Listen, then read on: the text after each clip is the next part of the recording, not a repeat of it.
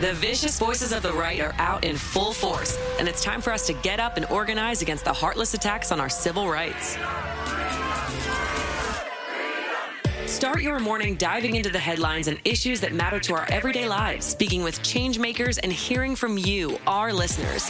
Hear your host, Zerlina Maxwell, break down the top news, push for solutions from officials who represent us, and call out the misinformation and hypocrisy that surrounds us. Plus, the engaging stories that keep you energized. Get your morning boost of politics, culture, and everything you need to start your day. It's always darkest before the dawn, but the dawn is here shining a light on the ruthless forces across the aisle and rising for a brighter future for all of us. This is Mornings with Zerlina.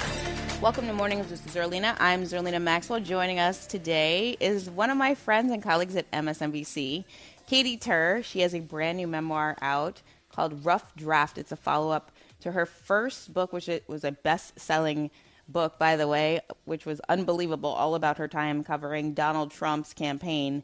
But this one focuses on her childhood and the crazy um, moments um, with her parents growing up in a helicopter. Good morning. I'm so excited for this book because it's it's some stuff that I knew about you.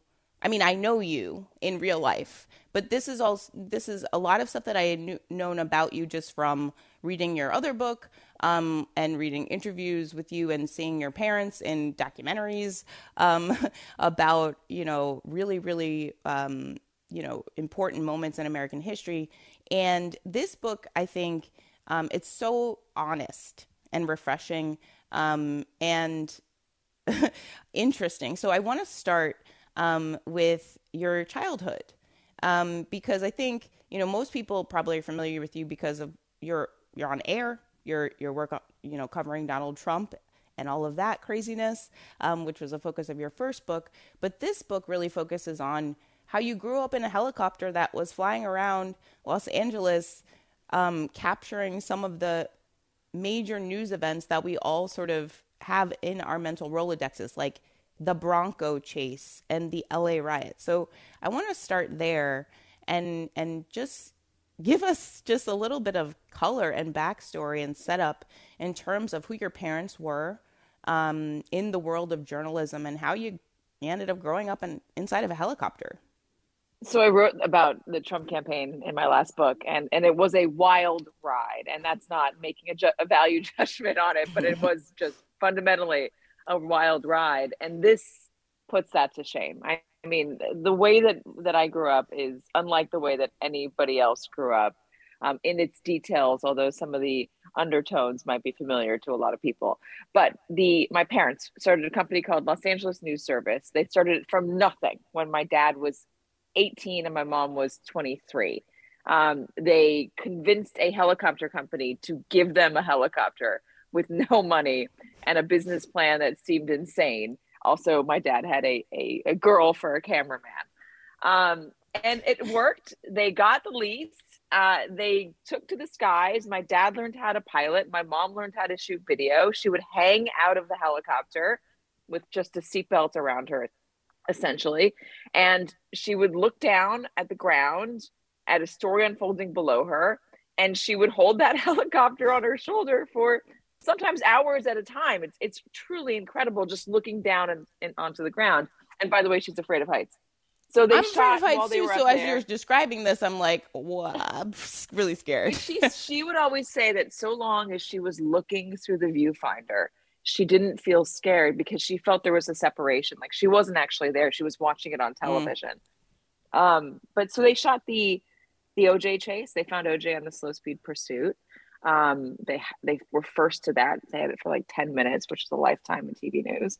Um, they covered the LA riots and captured the most famous footage from the riots, which is the aftermath of of, of, of um, Rodney King. But they got the Reginald Denny beating, which is the mm-hmm. the guy that got pulled from the red, red gravel truck and beaten. My my mom and my dad found bullet holes in the rotor blades of the helicopter.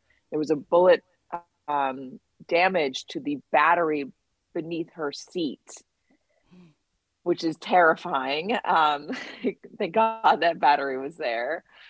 Every police pursuit you saw in Los Angeles in the 80s and 90s, or the 90s really my parents shot they shot madonna on her clifftop wedding to sean penn for that short-lived marriage madonna gave my dad the finger um, it, all of the most wild stuff from la in the in the 80s and 90s my parents have on video and we own all the video so it's a family legacy that i've mm-hmm. inherited mm-hmm. um, in the form of a, a giant hard drive which contains thousands of hours of news footage but it, it really because you know the the book is rough draft, and in a lot of ways, it's it's history. That's what's on the hard drive. It's it's American history because you know these news events they weren't just news events. They were they were cultural moments. They were you know points in a, that we all remember um, because there were there was so much going on around those specific news events. I mean, how does that inform you know your work because do you naturally grow up in a helicopter follow your parents around as they're they're um you know in the skies documenting all of this history in the news and do you naturally navigate to being a reporter or is that something that you know is influenced by them it's a nature versus nurture my brother would say no because he's a doctor mm-hmm. um, he was he's a smart one in the family i excuse me would have said no initially because I wanted to be a doctor or a lawyer, something stable, something that I knew everybody would always need. And even back then, the news business was contracting and weird and changing. And my parents running it fell apart pretty spectacularly. Um, and it left a, a bad taste in their mouth. It left a bad taste in my mouth. But there was something about the adrenaline rush of mm-hmm. it and the and the the knowing of the news. I mean, I'm, I'm a curious person. I love knowing something 1st mm-hmm. and then explaining it to you. I love mm-hmm. the discovery of it. I love the adventure of it. Um, I love telling people stories. And I, I, although I was avoiding that, it, I came face to face with it when I was in college and I'm driving back to school from LA with my boyfriend at the time. And like any normal 20 year old, I was like, oh, the cops have blocked off a, a Malibu highway because there's a fire. Let's just get in there and go see it. And my boyfriend's like, why? Let's just go back to school. And I said, no, I, I really got to see this. Like, I don't, I just, I have to get in there. And so I pulled out this, this press pass and, and Zerlina, um, this press pass was my grandmother's press pass because she was also part of the family business who had since died. My dad took my 10th grade yearbook photo, which I had short hair, and so he thought I looked older. My 10th grade yearbook photo, pasted it over my my grandmother's picture, covered every letter of her name except for the Y. So technically, I wouldn't be impersonating somebody else. I was Y Tur, and um, handed it to me and said, "Use this. This is your press ID, and this is this is a government issued ID. This is issued by the California Highway Patrol." I pull out this press ID, which is fake um, and I show the officer, and he looks at it, and I think, oh God, he's going to know. He's going to know. And he looks at me. He asked me a couple questions about where my gear is or my news crew because I'm just this girl in a in an old beat up Jeep. And I said, oh, they're up ahead. And for some reason, he decides to believe me. He lets me through. And and my boyfriend turns to me and he says, word for word, I have never seen you more confident than you were lying to that officer. and I, I thought, wow, wow, maybe I should stop avoiding the news and, and pursue it. Um, I later I later learned I should have known this at the time. I later learned, Zerlina, that that using a um, a fake ID is a felony. So, oh yeah, no, I'm pretty sure that. So, thanks, Dad. thanks, Dad. There's some fine print involved, um, but yeah, no, I, I, I love that story. I mean, I because I think that there is there is um there is a natural um, inclination towards running towards the story as opposed to people who are like oh yeah there's a fire over there but um what's for dinner um and i yeah. think that there's there is some that's that's natural. I, I don't. There is some nurture there, but I think that you were inclined to run towards the story. Um, one of the things that you said, um, and I don't want to sort of give the impression that everything in your childhood and your upbringing was was rainbows and flowers and happy times, because I think you know with with most people it is much more complicated than that. Um, but one of the things I read that you said is that um, you know covering Donald Trump uh, and and the and the craziness and unbelievable nature of that campaign, you know, you were sort of were built for that because of of the type of person um, that your your father is um, and and was growing up. So, can you talk a bit about about that and and sort of some of the things that you saw growing up that may have prepared you to cover a mercurial candidate and person, human, like Donald Trump, because so, you know you were you were uniquely called out. You had a nickname. The whole yeah. the whole gamut. Little Katy. I am yeah. little, so it, it was. You are was you are an smaller.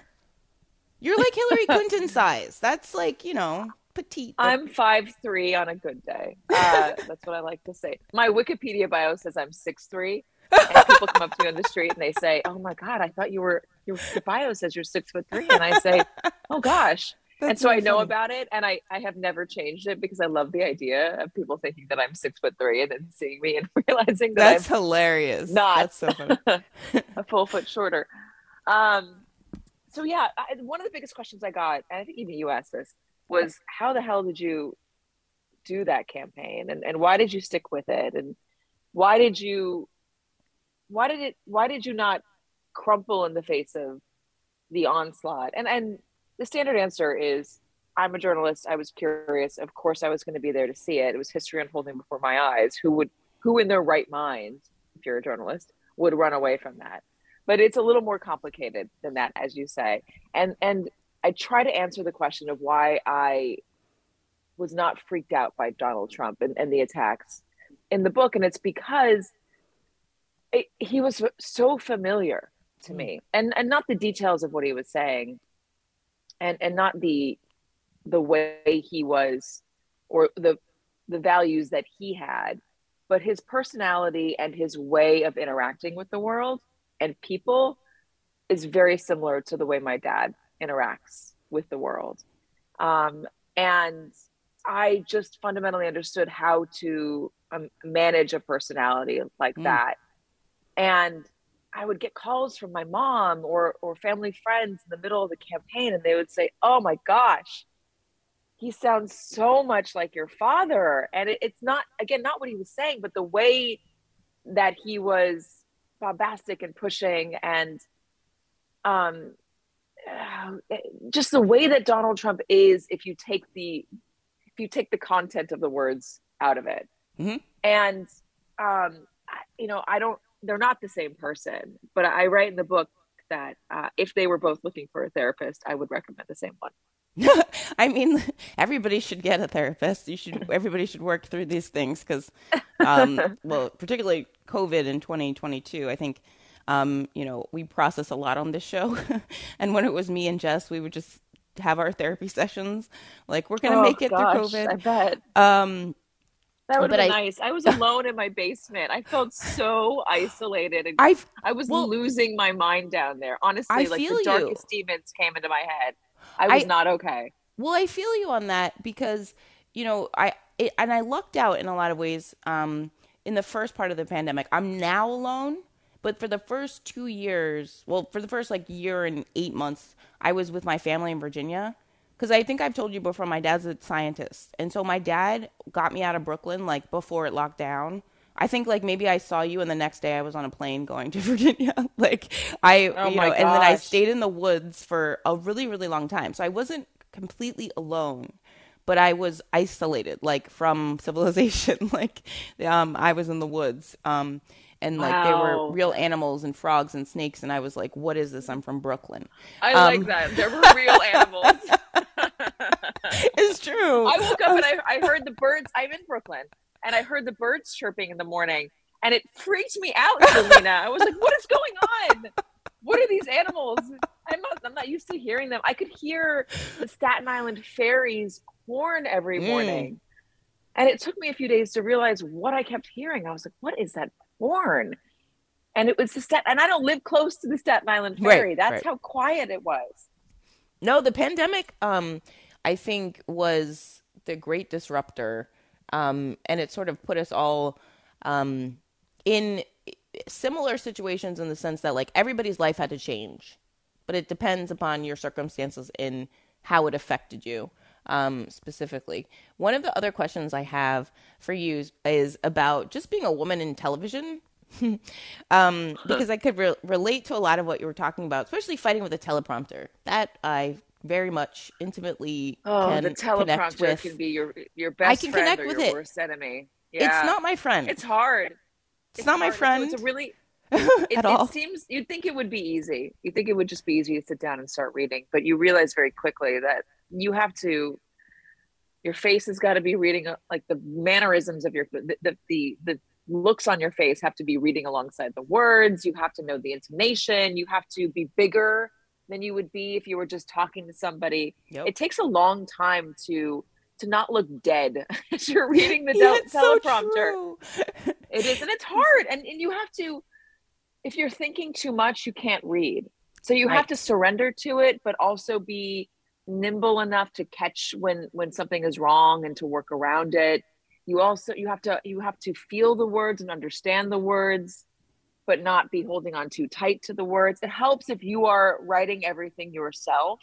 It's very hard to read somebody else's words, which I learned quickly. Even though Mhm. even if it was great writing, it was like putting on a shoe that was my Yeah. size but worn by somebody else. It it was worn in all the wrong areas, even though technically my foot fit into it. It takes a while. It's a hard thing to do. I find this um, validating. um, Yeah, because no, I- it's, it's, it's- not easy. It's it's one of the hardest things. Um, and again, like you assume it's going to be easy because like I know how to read, you know how to read, we all know how to read. Um, Yeah, exactly. But reading on How camera is not is it's not as easy as it looks. And I I you know sometimes go back and just well it it helps me to look back at old clips because then I can see that I have improved at something. but I'm also like, Yes. oh my god, Yes. I was that bad. That's this is Yes. scary. Um, It's horrifying to look at old clips. But you want you asked me about you asked me about uh, Yeah. uh, coming up in the news business, and I'll, and let me answer that question because um, so the book is I, just to to be clear, the book talks about my parents' uh, careers. It talks about some scary stuff that happened in my childhood, but it also talks about how all that influenced my career now. And I tell Yeah. some pretty funny stories about um, coming up in journalism. I say funny because I look back on them and laugh, but they're also horrible. um, I, you know, I started at a small station called News 12, uh, the Bronx in Brooklyn, and it's the actual tagline is "as local as local news gets." We would not cover a story unless it was in one of those boroughs. I couldn't, I, even if Manhattan was burning down, I wouldn't cross the river to cover Manhattan burning down. I was only, me specifically, only in Brooklyn. So if it didn't happen here, it just didn't happen. And um, to get this job, I had to do this three week tryout. I passed the tryout, and the news director calls me into his office and he says, I love your work. You did a great, you did a great job. I want to hire you full time, but your face cannot appear on my network until you do a few things. And one of them was cut your hair, cut your hair short. My hair was long, cut your hair short. He handed me, Zerlina, he handed me a literal binder of women. It was a binder full of women. And he said, you can cut them like any of these women. And they were like magazine uh, rip outs of short blonde haircuts. They looked like the kind of cuts you would see in the front of a of a mall salon in 1992. and they were very stripy highlights. And I thought, oh my gosh, this is so not me. He said, I can't have my name. My name, Katy, was already taken by another Katie in the news business. He was talking about Katie Couric. So I had to be Catherine, even though I've only ever been Catherine in my life when I've been in trouble. So that was weird, more formal than I am. And uh, my boobs were too big for my clothes. and he he literally he he he didn't he might not have said boobs he might have said breasts he might have just pointed with a with a, a pencil but the the message was your boobs are too big. Find a way to make them look smaller. And i i just remember thinking in the moment oh my god i am mortified that he is calling out this physical attr- attribute of mine. But also yes i understand. Okay i'll do it. And mm-hmm. i did all those things. And i and catherine tur with a short haircut and and a blazer essentially around her right. An oversized blazer appeared on TV in Brooklyn, and it was just the beginning of um, of a career where I had to fight through being a young woman and to Mm. be taken seriously. There was a, a point for where another assignment editor at another station sent me to cover. I would they would assign me the stupidest stories because I was a young woman. So instead of going to breaking news, I would go to uh, I would do Gossip Girl stories. Like I had this intense interest in talking about Gossip Girl, um, like fashion segments. I, I, there was a it was the fad when stripper pole exercising was a big thing and everyone was doing it and the, Oh, yeah. the assignment editor said oh yeah you should go do that story hey do you have any stripper shoes you can wear to do it and i remember looking at him and saying you know go f yourself no i do not and no there's no way i am doing this exercise on camera i mean do it for yourself fine i might do it on my own but i'm Right. definitely not doing it on camera like this is gonna it'll stay with me for my career are you crazy I'm Um, really glad you didn't do that. me too. I'm so in glad. hindsight. Although you could probably find my Gossip Girl fashion segments, which which you're talking about looking at yourself, re- rereading the teleprompter when, or reading the teleprompter at the beginning of, of your uh, anchoring, and you should you'll be horrified about how bad I was doing uh, these segments. But it was, um, you know, I, I got some advice from an executive producer along the way who was a mentor of mine, but ended up leaving the station I was at and, and leaving me floundering saying that you should never do an assignment that is not hard news. You should only be going to breaking news and hard news because nobody will take you seriously Mm. unless you have that foundation. And I imagine that's not a conversation he would have had with a guy because a guy just immediately is taken seriously. Um, but it was good advice for a woman at the time. I find that there's there's a lot of that. That happens often, especially in the industry like TV, where it's it's advice that's really really helpful in helping you navigate this completely messed up situation where where you're getting judged, um, you know, because you're a woman, because you're young, um, and people are taking you less seriously. Katy, I wish we had more time. I think I'm talking to you again for-. For, my other Me show too. later, so I, I'll just ask the rest of my questions later on. There's a lot. There's so today. much more in there, including some some media judgments that I think your viewers would find yes interesting, so uh, we'll get into that um uh in and your our- listeners. In our in our extra bonus conversation rough draft is the book katy tur is the anchor from msnbc thank you so much for being here this morning Thank you, I hope you stay Zerlina. safe i hope to see you soon in person um, when it's safer please stay safe out there